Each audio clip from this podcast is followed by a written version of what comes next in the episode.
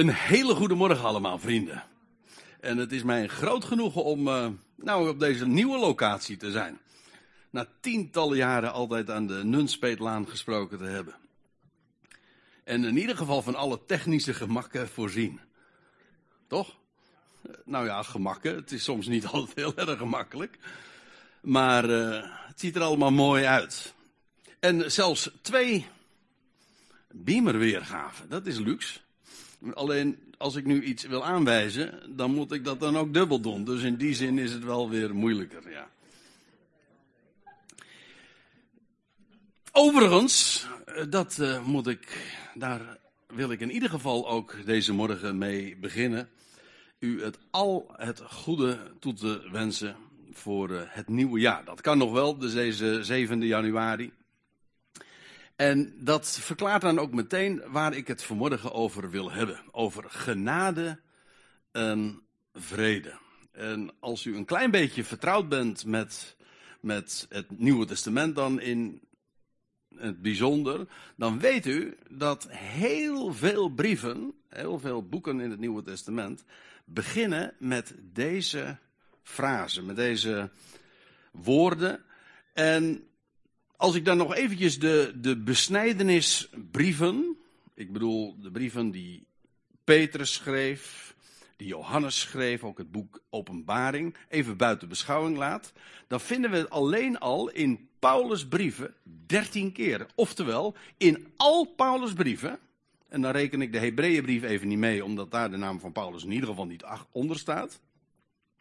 In al Paulus' brieven, dat wil zeggen dertien stuks, daar begint de brief met die uitdrukking, met die frase, met genade en vrede. En ik wil het ook graag eens uh, laten zien, zodat u daar ook goed van doordrongen bent, hoe belangrijk kennelijk dat is. Ik bedoel, wij uh, wensen elkaar aan het begin van het jaar uh, al het goede toe, of de beste wensen, of veel heil en zegen hoe Paulus zijn brief altijd aanvangt, is met. Nou, laat ik het maar eens lezen. De eerste brief die we in het Nieuwe Testament van hem aantreffen, dat is in Romeinen 1, vers 7. Dan lees je: Genade zij jullie en vrede van God, onze Vader, en van de Heer Jezus Christus. En met een paar kleine varianten vind je dat dus in al die andere brieven ook. Ik zal het laten zien in de, vervolgens de Korinthebrief. Genade zij jullie en vrede van God, onze Vader, en van de Heer Jezus Christus. Nadat hij de brief heeft geadresseerd en de afzender heeft vermeld, begint hij altijd hiermee. Of in de tweede, tweede Korinthebrief, idem dito. Of in Galaten, genade zij jullie en vrede van God onze Vader en van de Heer Jezus Christus. Dat moet dan toch kennelijk wel heel belangrijk en ook heel fundamenteel zijn dat hij daarmee begint. De Efezebrief, genade zij jullie en vrede van God, onze Vader en van de Heer Jezus Christus. Nou ja, in die zin wordt het dan wat eentonig, want u zult het overal uh, aantreffen. Soms is de, de titel iets anders. U ziet het in Colossense 1, uh, is het weer diezelfde formulering als die je overal aantreft in 1 Thessalonica, in 2 Thessalonica, in de Timotheusbrief, dan, dat is eigenaardig. Daar komt in de, deze persoonlijke brief van Paulus aan Timotheus, daar vinden we dan ook nog het woordje ontferming ertussen. Het hangt er een beetje vanaf welke vertaling je hebt. Genade, ontferming en vrede zij jou van God onze Vader en van Christus Jezus onze Heer. De formuleringen een tikkeltje anders, maar ook hier weer genade en vrede. In de tweede Timotheusbrief, idem dito. En dan heb je nog de Titusbrief. En ook daar, dat is een persoonlijke brief, genade zij jou en vrede van God. En dan tenslotte de laatste brief die we van hem aantreffen is genade zij jullie als hij zich richt aan het huis van Filemon. Genade zij jullie en vrede van God, onze Vader, en van de Heer Jezus Christus. Nou, ik geloof dat ik daarmee toch wel mijn punt gemaakt heb. Alle brieven van Paulus, en zoals gezegd, die van Petrus en Johannes, ook in het boek De Openbaring, laten we dan nog even buiten beschouwing, beginnen met deze bede. Of moet ik zeggen, met deze aanzegging. Want het is niet eens zozeer een, een, een, de, de, een aanvoegende wijs of een wens, maar het is een, een aanzegging. Genade is met jullie. En vrede. En meteen ook de afzender wordt daarbij vermeld. Dat wil zeggen van wie dat afkomstig is. Want als hier staat vrede van God, dan betekent dat niet dat uh, die vrede het bezit is van God. Dat zie je in het Hebreeuw, in het uh, Grieks, waarin Paulus dit schreef. Heel duidelijk, het is de vrede die van God afkomstig is. En de genade die van hem afkomstig is. En wie is hij dan wel? Wel, ik wil op een zevental dingen, dat leek me wel een mooi getal, op een zevental zaken toch even graag de aandacht vestigen. Als we het hebben over, over deze uitdrukking, die we dus in allerlei varianten, maar toch de, de essentie ervan is iedere keer identiek. Een zevental overwegingen wil ik graag meegeven als we het hebben over deze aanvang van de brieven. Zo aan het begin van het nieuwe jaar is dat sowieso, lijkt mij, een hele goede overweging. Goed om je te realiseren, ja, waar draait het nou eigenlijk allemaal om? Wat is de basis van alles? En wat is kennelijk ook karakteristiek in ons leven? Wij die leven uit en in geloof, in vertrouwen op God, ja, wat karakteriseert ons leven dan? Nou, kennelijk die termen die woorden, die begrippen, genade en vrede, zijn daarbij heel karakteristiek. De eerste overweging die ik wil meegeven is deze. Genade, en in het Grieks is dat het woordje charis, maar in dit geval wordt het dan als uh, werkwoord, eh, daarop doel ik. Uh, dat is de Griekse groet. Dus als in de Griekse wereld, u moet zich realiseren, in de dagen dat Paulus deze brief optekende, was Grieks de taal die Engels nu is bij ons. Een internationale taal. En heel het Nieuwe Testament is ook in die taal geschreven. En in die dagen begroette men elkaar met genade. Al dan het, het, het, werkwoord. Je ziet bijvoorbeeld, dat is een hele bekende, Lucas 1, vers 28, dat als de boodschapper, de hemelse boodschapper bij Maria komt. En dan, dan lees je in het 28e vers van dat hoofdstuk. En de boodschapper, die komt binnen, die gaat naar haar toe. En hij zei: Verheug je, begenadigde, de Heer is met jou. Je bent gezegend onder de vrouwen. En als hier staat verheug je, daar staat in het, zowel in de Statenvertaling als in de MBG-vertaling van wees gegroet. En als u een Rooms-Katholieke achtergrond hebt, dan weet je helemaal goed wat dat uh, inhoudt. Je kunt wees gegroetjes bidden. En wees gegroet, dat speelt een hele uh, grote rol in de hele uh, Rooms-Katholieke liturgie ook.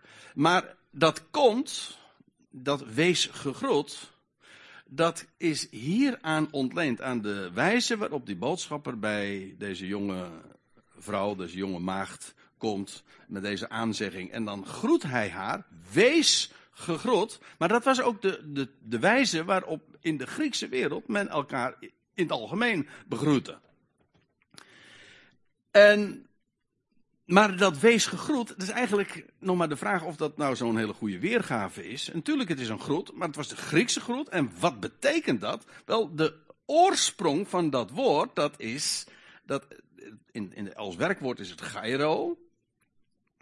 En als zelfstandig naamwoord is het charis. Maar wat het woord betekent, dat is inderdaad verheug je. Het is namelijk afgeleid van het woord voor uh, blijdschap of vreugde. Genade, dat is de definitie. Als je nou, uh, ik, ik hou er altijd wel van, zeker bij bepaalde woorden die zo geëikt zijn, die we allemaal gebruiken, maar waar, die dan zo bekend kunnen zijn dat je eigenlijk niet eens meer echt weet wat het precies betekent. Nou, genade hoort daar zo bij, want in het alledaagse leven praten we niet meer over genade. Het is echt een specifiek bijbels woord geworden en dat is uh, jammer. Waarom? Omdat daarmee de concrete betekenis van het begrip uh, ons gemakkelijk ontgaat. Genade, wat dat betekent, dat is, dat is het element, en dat moet je nooit vergeten, het element, uh, van, uh, het basiselement in, dat woord is vreugde. Dat is gewoon, als je het in het Griekse oren zou luisteren, dan hoor je meteen het woordje vreugde of blijdschap daarin. Het is een specifieke vreugde, namelijk een vreugde om niets. Dat begrijpen we allemaal nog wel.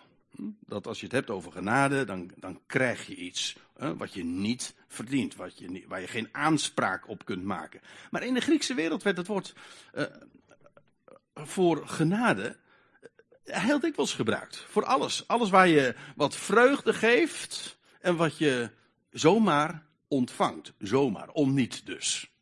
Zonder dat je daar uh, iets voor moest doen of omdat je aan een voorwaarde moest voldoen. Maar dan kan bijvoorbeeld je geniet, vreugde, van een zonsopgang. Of je geniet van de, het gezelschap van, van mensen om je heen, van familie en vrienden. Of je bent blij om um, een, een, een goede maaltijd. Je geniet van een muziekstuk. Dat is allemaal charis. Dat is allemaal genade.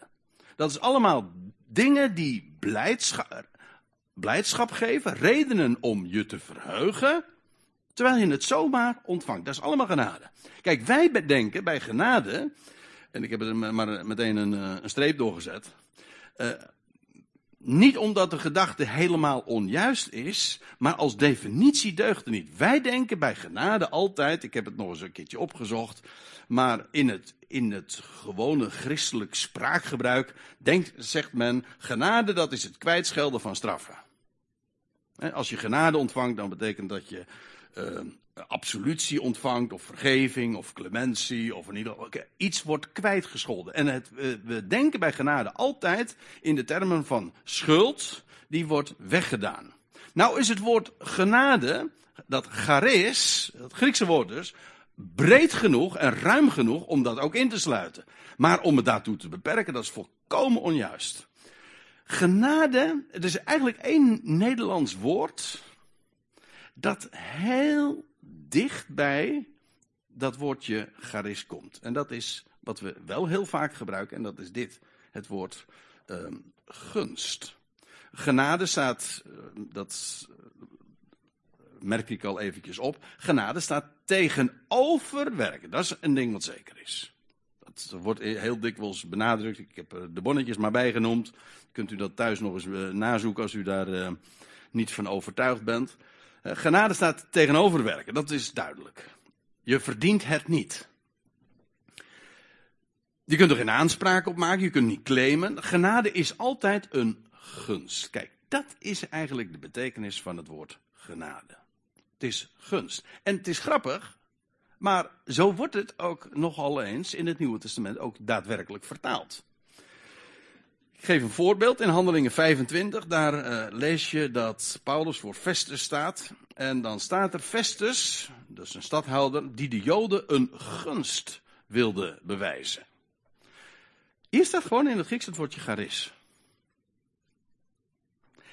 Hij wilde dus de Joden een genade bewijzen. Waarom hebben de vertalers nou hier niet gekozen voor het woord genade, maar eh, gunst? Ik denk dat ik het wel weet. Omdat we bij genade vooral denken aan het kwijtschelden van straffen. Nou, hier is dat totaal niet aan de orde. En dus heeft men maar vertaald gunst.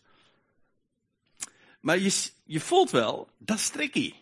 Dat, dat mag je eigenlijk dan niet zo doen. Het is, genade is een gunst. Het is, je bewijst iemand iets waar een, je geeft de ander een reden om blij te zijn, zonder dat de ander daar aanspraak op kan maken. En dan wordt het hier vertaald met gunst. Ik heb er nog een voorbeeld van, in Handelingen 2, daar lees je, en, ze, en zij, daar gaat het over de eerste gelovigen, de eerste in, uh, in het boek Handelingen. De gemeente daar in Jeruzalem. En ze loofden God, en staat er, en ze stonden in de gunst, charis, bij het hele volk. Dat wil zeggen, heel het volk was eigenlijk, daar komt het op neer, blij met hen. Ze stonden in de gunst van, van het hele volk. Genade is dus vreugde om niet, hou, die vast. En in de zin dus van een gunst. Een reden van blijdschap. Dat is genade. Ja, is, ik vind het belangrijk om dat even goed te onderstrepen. Want je kan natuurlijk wel zeggen van, we gaan het hebben over genade en vrede en dan veronderstellen dat iedereen weet wat genade is. Maar wist, dit is helemaal niet zo bekend. We zitten wat dat betreft heel gemakkelijk vast in dat stramien van ja, dat christelijke spraakgebruik, waarbij de echte betekenis ons ontgaat. Ik ga nog een stapje verder, want ik zei zojuist dus dat genade, of het werkwoord daarvan, gairo, dat dat de Griekse groet was. De, groet, de groet in de Griekse wereld. Maar het is nog sterker, want ook dat tweede woord, dat is ook de wijze waarop men elkaar begroette. Alleen dan niet in de, Joodse, eh, in de Griekse wereld, maar in de Joodse wereld. Tot op de dag van vandaag, want als je nu naar Israël gaat en je komt mensen daar tegen, je zegt gedag, dan zeg je shalom. Ja, shalom, dat is dan de, de Hebreeuwse weergave. Maar vrede is dus de Hebreeuwse, of zo u wilt, de Joodse groet. Of wijze van begroeting. Zodat genade en vrede een combi is van twee groeten. De Griekse groet en de Joodse groet. Ik wijs er even op. Eerst dus de Griekse groeting, begroeting en vervolgens ook de Joodse begroeting. En genadige volgorde. Ik denk trouwens dat dat niet voor niks is. Want het begint bij genade. En het resultaat is vrede.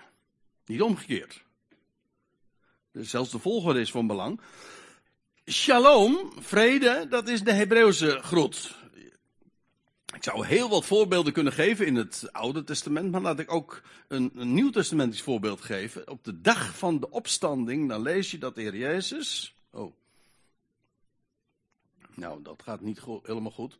Maar nee. Eh, in Johannes 20, waarschijnlijk komt de tekst straks uh, alsnog tevoorschijn.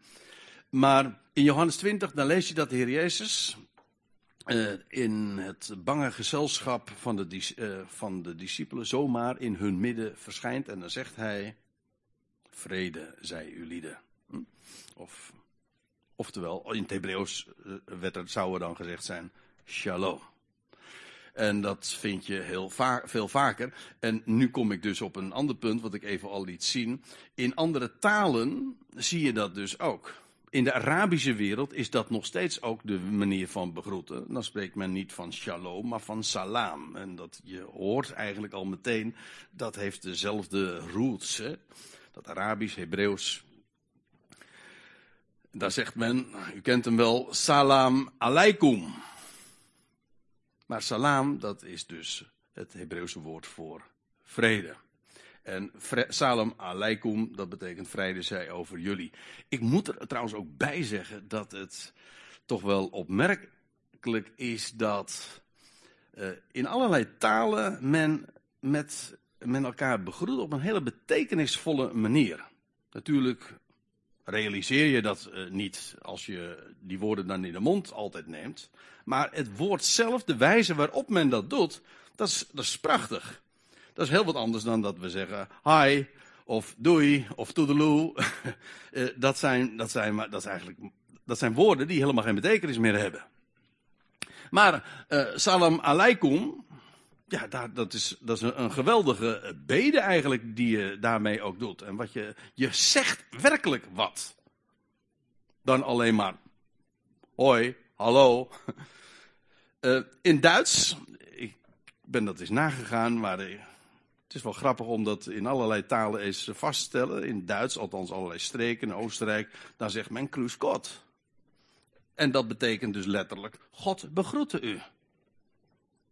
Nou, dan zeg je nogal wat. Dat is prachtig om tegen de ander te zeggen, om de ander meteen, je hebt de ander nog totaal niet gesproken, om de ander meteen al eventjes te wijzen op, uh, op hem, op God. God begroet u. Uh, in, uh, in het Frans, ik ben helemaal niet zo internationaal georiënteerd, ik ben blij dat ik me in het Nederlands aardig kan redden. Maar u weet allemaal dat als je in het Frans zegt, gedag zegt, dan zegt men adieu. Maar adieu, dat dieu, dat is God natuurlijk. Hè? Dat is God zij met je. Uh, dat heb je trouwens in andere talen dan ook nog weer. Trouwens, ons woord, dat vond ik wel weer leuk. Ons woordje aju, of adieux, dat komt eigenlijk uit het Frans. Het is een vervorming van adieu. Dus adieux, daar zeg je eigenlijk adieu. God, dus in een hele verdunde vorm hebben we het nog wel. Hè? Dat adieu, hè? God zij met je. Maar ik vrees dat de meeste mensen niet, zich niet realiseren dat als ze zeggen adieux, dat ze eigenlijk zeggen adieu. Hè? God zij met je. Maar goed, vanaf vandaag weten we dat allemaal dus. In het Spaans zeggen ze dan adios, in het Italiaans adio. Maar dat is allemaal dus hetzelfde, dezelfde gedachte, namelijk van God zij met je. En dat is ook een hele leuke. In het Engels zeggen, zegt men bij het vertrek goodbye. Maar dat is een, oorspronkelijk een samentrekking van God be with you. Dus God zij met jullie. Ik ken mensen, als ik mensen, ik heb dit ooit een keertje ergens uh, eerder verteld. En, uh, en ik heb nu een aantal betrekkingen van mensen. Uh, als ik dan vertrek, dan zeg ik consequent en standaard. En dan zeggen we tegen elkaar goodbye. Met deze gedachte ook in het achterhoofd. God zij met je.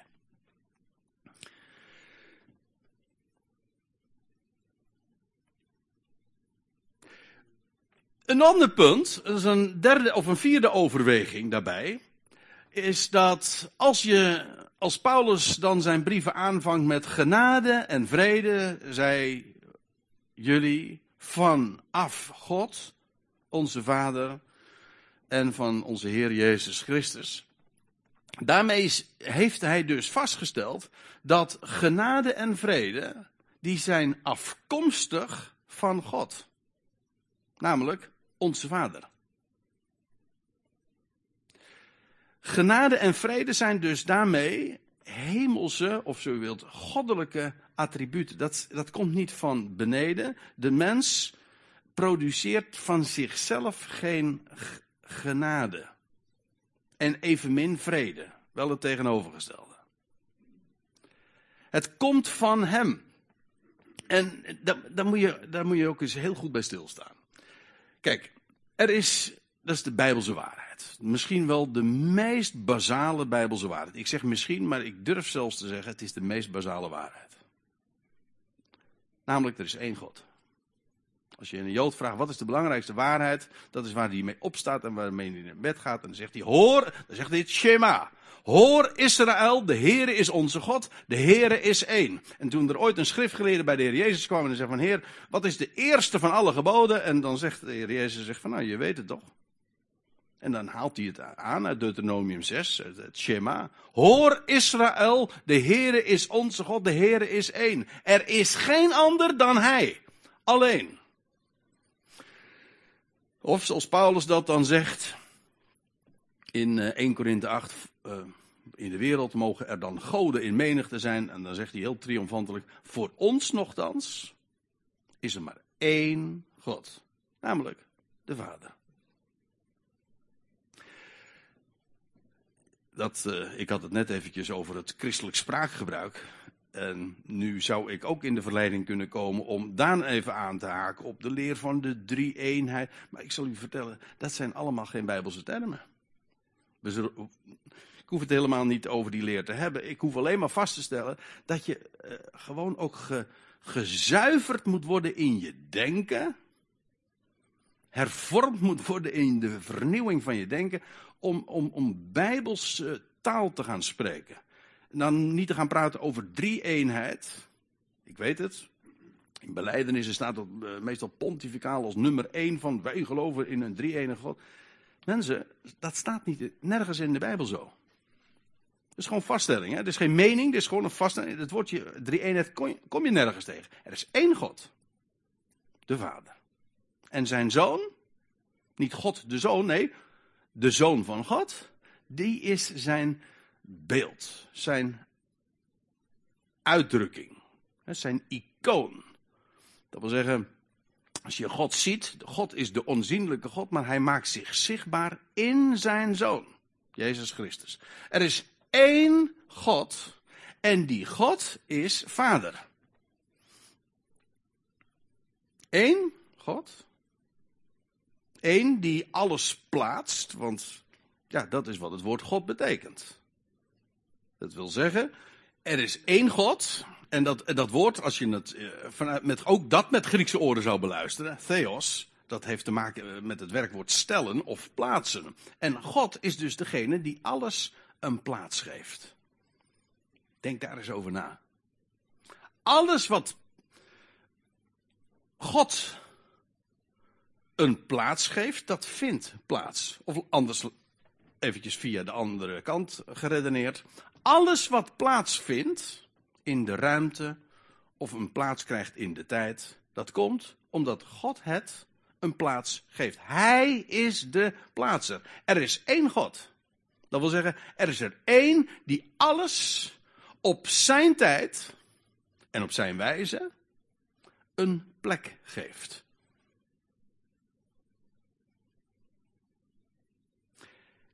Als je het zo zegt, dan geeft dat meteen ook aan hoe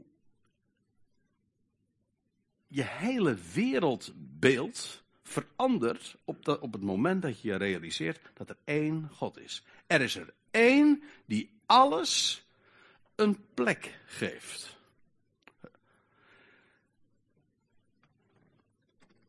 En die ene God die dat doet, die alles beschikt, hij heeft een plan. Hij staat aan het begin, hij heeft alles gemaakt. Er is geen ander. Hij is de ontwerper van de wereld, van alles, van al wat is. Hij is ook de schepper van al wat is. Hij is ook de beschikker van alles. Ja, er is er maar één. God zij dank. Maar als dat zo is, dat alles uit hem voortkomt, hij ook alles beschikt, dan betekent dat ook dat hij ook ervoor zorg draagt dat alles daaruit komt waar hij het hebben wil. Er is maar één God. Kijk, als er meerdere goden zouden zijn, dan zou, ja, dan, dan zou je het verhaal kunnen krijgen dat er één uh, iets beslist, maar ja, de ander die, die gaat dat weer dwarsbomen. Dat is echt een groot probleem hoor. Op het moment dat je meer dan één God hebt, heb je geen vrede meer. Want dan kan er zomaar conflict zijn. Er is één God. En weet u wat het, mooi, nog het allermooiste van het verhaal is? Die ene God is een vader. En dat woord vader, Abba, dat heeft er ook al, dat, daar, zit al helemaal ook de symboliek in. Het begint bij die A en hij maakt de schepping, dat is de B, de beet in het Hebreeuws, de, de wereld, de schepping. Maar het komt ook weer uit bij de A. De 1, de 2, en het komt weer uit bij de 1. Bij de ene. Maar hij is een vader. En dat betekent, hij staat garant voor de goede afloop. Dus er is één God die alles beschikt, die alles een plaats geeft en die ene God is een vader. Hij geeft om zijn schepping. Ja, logisch.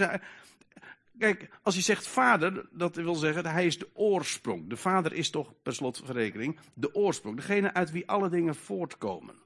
Wel, hij is een vader. Hij laat niet varen de werken van zijn handen. Waarom? Het is van hem.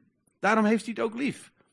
Die ene God is een vader en dat is zo'n rust in je leven. Als je dat mag kennen. Ook een bron van vrede. En ik laat het nog anders zeggen. Dit te beseffen. Dat hij God is. En vader. Dat betekent dat je besef gaat krijgen.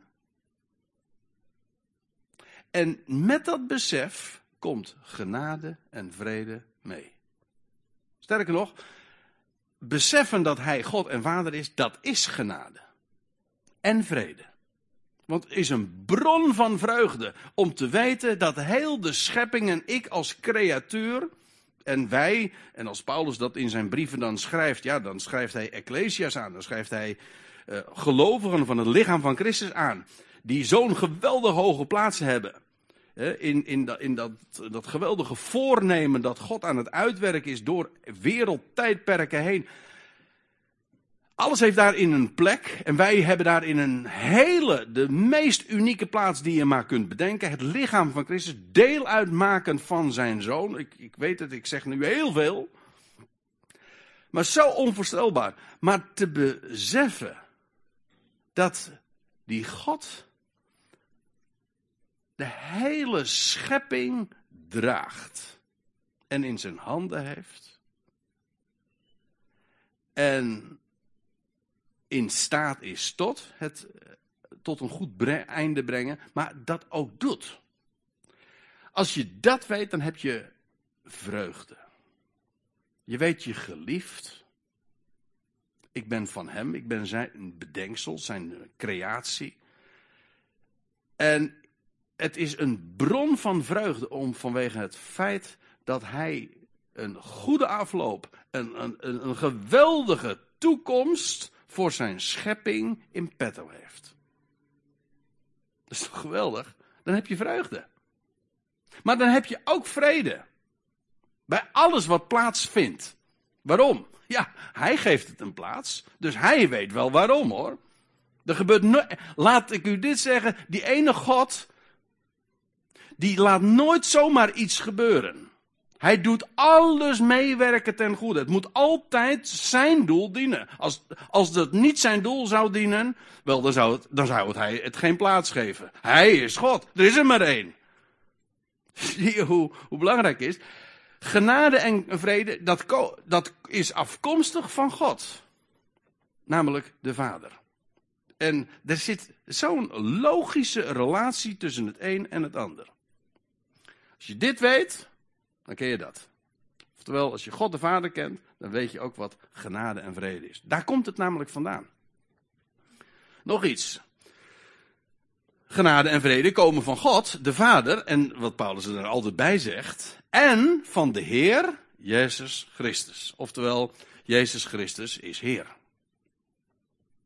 Dus maar niet alleen maar uh, zijn volledige naam. Eigenlijk is het zo, zijn naam is Jezus. Dat betekent trouwens, Yahweh is redder. Zowel Heer als Christus zijn titels. Christus betekent, hij is een gezalfde. Dat hij Heer is, dat is, hij is de Curios. En waarom is hij Heer? Wel, ik ga geen eens moeite doen om, dat om daar allemaal teksten voor aan te wijzen, want er zijn er vele. Hij is Heer doordat God hem uit de doden heeft opgewekt. En nu is hij de Heer van alles. Inderdaad, verborgen nog steeds. Straks wordt hij openbaar. Maar hij is Heer. Waarom? Uh, ik verwijs hier naar Romeinen 10, vers 9. Indien je met je mond beleidt dat Jezus Heer is. En met je hart gelooft dat God hem uit de doden heeft opgewekt. Let op. Dat God hij, stond, hij stond niet op uh, uit eigen kracht, hè, zoals we dat uh, soms uh, in, in liederen zingen. Ik zing het niet, maar goed. Hè. nee, hij werd door God, want hij was dood. Hij werd opgewekt door God uit de doden. En gemaakt tot Heer. Hij heeft hem een naam gegeven boven alle naam. Hij is door God opgewekt uit de doden. En ja, dat is de garantie van leven. Dat het leven zal triomferen. Het feit dat hij, dat er een Heer is, namelijk Jezus Christus, dat betekent dat de dood is overwonnen. En betekent ook dat de dood teniet gedaan wordt. U zegt, maar dat duurt nog wel even, dat is waar, want dat is de laatste vijand die niet gedaan wordt. Dan gaan er nog, uh, er zijn nog enige Ionen, wereldtijdperken te gaan. Maar Jezus Christus moet eerst heersen. En uiteindelijk zijn laatste daad van heerschappij is dat hij de dood niet doet. En weet u hoe hij dat doet? Door allen levend te maken. Zo doet hij de dood niet. Wel, het feit dat hij Heer is, Jezus Christus is Heer, hij is de overwinnaar over de dood en de dood heeft het nakijken. Het leven gaat triomferen. En Ja, dat is de boodschap. En daarin ligt genade en vrede verankerd. Waarom spreekt Paulus in al zijn brieven en begint hij met genade en vrede? Zeiden jullie wel, dat komt omdat er een God is, die een vader is. En het komt omdat we een Heer kennen, namelijk Jezus Christus, de overwinnaar over de dood. En God maakt ook vrede. Hm? Je leest dat in Colossense 1. God maakt vrede door het bloed van het kruis. Nou, laat ik het kort toelichten. Ik zie dat ik uh, niet al te veel tijd uh, heb meer. Maar, ach, ik zie Peter zijn uh, schouders ophalen, dus ik, ik, neem even de tijd er nog voor.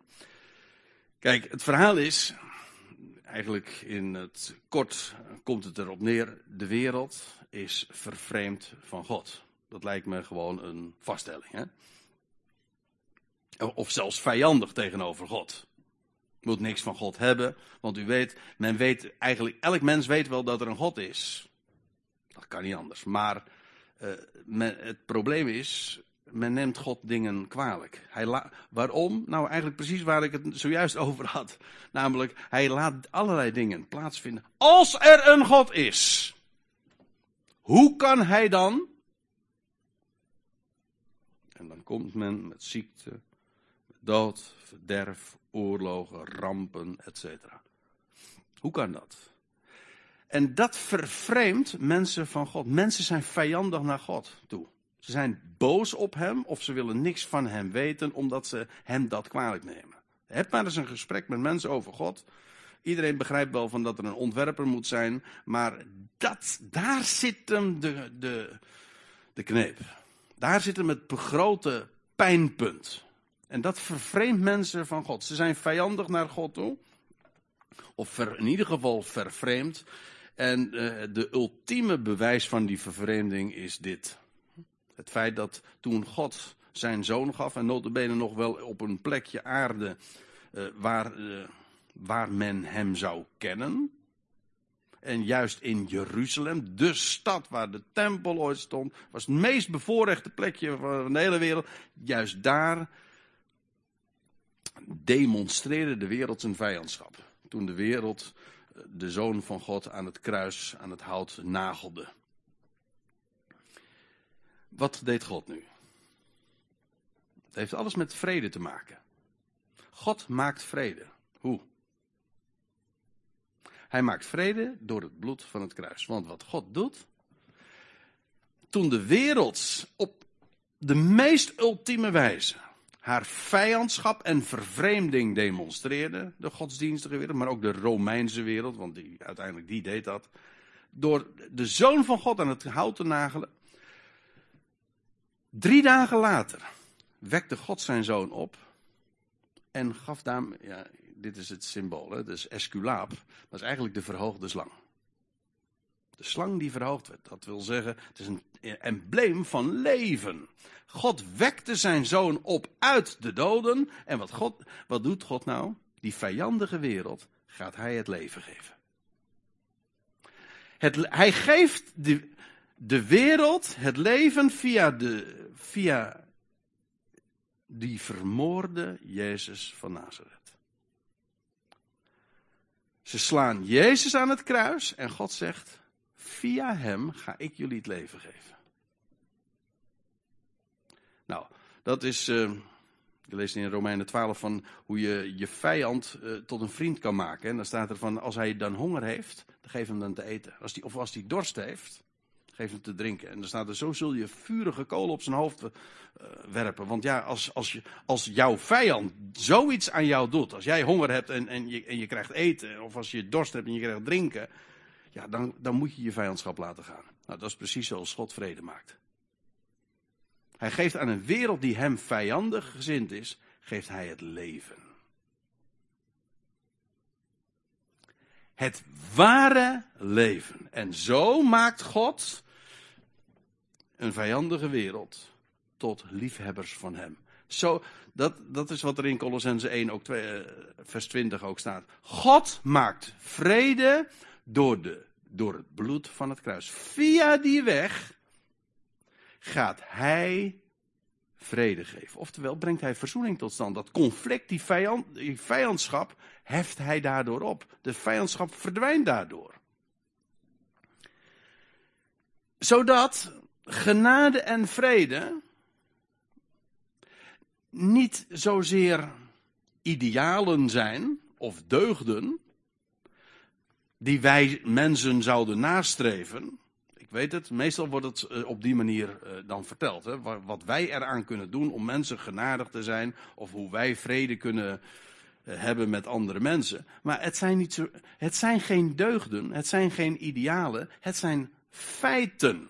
Het is, het vertelt iets van wat God gedaan heeft en doet en wat Hij voor zijn rekening neemt.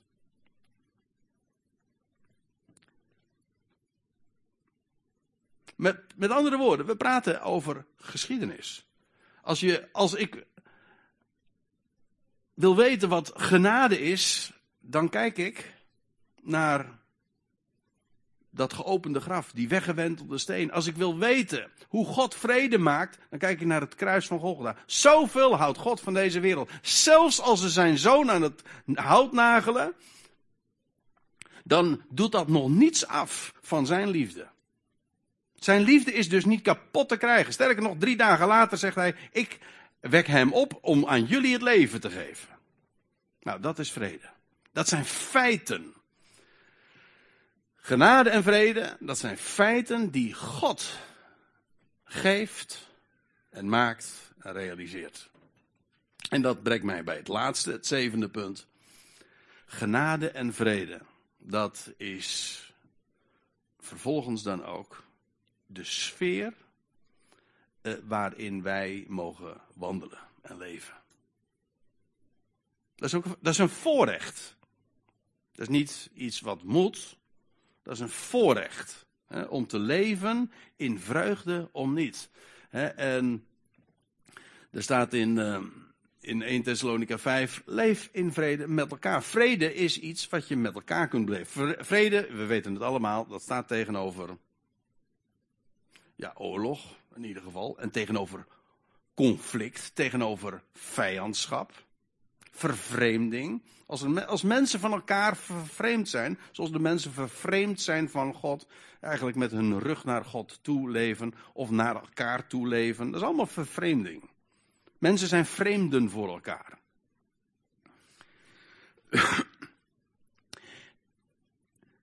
Vrede wil zeggen dat die, dat conflict, die vervreemding, die vijandschap is hersteld. Dat de brug, uh, er een brug gemaakt is tussen die partijen. God maakt vrede.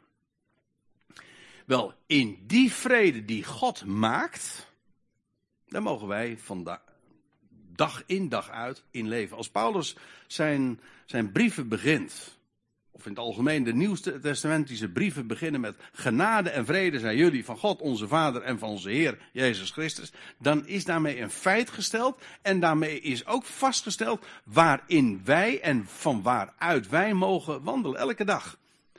In vrede met elkaar, maar ook eh, zelfs nog, staat er in Romeinen 12, in vrede met alle mensen. Het meest karakteristieke van onze wandel is genade, dat we dan wel zeggen, we verblijden ons. Ja, het meest karakteristieke van, van een gelovige is dat, ja, een gelovige wil zeggen, je vertrouwt God. Maar wat betekent dat dan? Wat werkt dat uit? Wel, het werkt uit dat je blij bent voor alles wat Hij jou geeft. Hij geeft namelijk alles. En dat is een reden om je te verheugen. En ook om in vrede met alle mensen te leven. Houd voor zover het uh, van u afhangt, vrede met alle mensen. Oké, uh, je kunt zeggen van ja, maar het moet wel van twee kanten komen. Nou goed, het kan zijn dat andere mensen uh, jou niet zo gezind zijn. Maar God is daarin het voorbeeld voor ons. God houdt van deze wereld, ondanks dat deze wereld hem vijandig gezind is. Maar God zegt ook: Ik ga die wereld met mij verzoenen. Dat doe ik. Hij weet ook, en hij heeft ook aangegeven hoe hij dat gaat doen. Het feit staat. De vijandschap van de wereld is geen reden voor God om zijn liefde te verminderen. Voor ons evenmin. Het is toch geweldig om zo te mogen leven in vrede met alle mensen. Ook ongeacht hoe zij ten opzichte van jou staan. Om in vrede met alle mensen te leven. En uh, je leest in 1 Korinthe 7, dan gaat het trouwens over het huwelijk. Vrede in, in de gezinsrelaties, in de huwelijksrelaties. Nou ja, ik hoef toch niks te vertellen. We weten het allemaal, hoezeer uh, dit op gespannen voet staat met alles wat we om de wereld heen zien. In, uh, in de wereld om ons heen zien. Zoveel conflict. Tussen mensen in huizen, in gezinnen, in huwelijken, op de bedrijfsvloer, op de, ja, op de werkvloer, in bedrijven, eh, in de politiek, onder volkeren. Alles is en onvrede. En het is ook het totale gebrek aan werkelijke vreugde. Ja wat, ja, wat wil je? Men kent God niet. Men kent ook niet hem die God uit de doden heeft opgewekt. Kortom, de bron, de basis kent men niet. Daarom is het zo essentieel om dat te weten. Daar begint het. En in die vrede van God, en dat is het laatste wat ik erover wil zeggen, de, de vrede van God waar Paulus over spreekt in Filippenzen 4. Hij zegt, als je zorgen hebt, hij zegt, maak al je zorgen. Nee, hoe staat het er? Wees in niks bezorgd, maar laat bij alles je wensen door gebed en smeking bij hem bekend worden. En dan staat erachter, en de vrede van God, niet de vrede met God, de vrede van God. De vrede die God zelf heeft. Want dat is de vrede van God. God zelf heeft vrede. God is er niet van. Uh, is niet bezorgd doordat er allerlei dingen in de wereld gebeuren. Uh, waarvan, oh, hoe gaat dat nou? God is niet bezorgd. God heeft alles volmaakt onder controle. En die vrede die hij heeft, dan zegt Paulus, de vrede van God, die alle verstand te boven gaat. Want begrijpen doen wij het niet. Wij zijn God ook niet. Maar de vrede van God die zal als, een, zal als in een vesting de harten en gedachten van jullie bewaren. En dan ben je inderdaad veilig en dan heb je vrede. Ook in je hart, in je leven. Dus het begint, het begint hier, die vrede.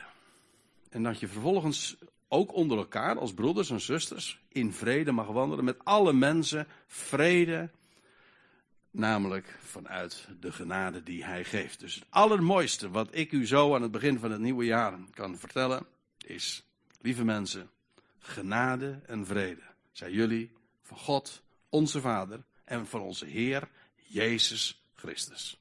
Amen.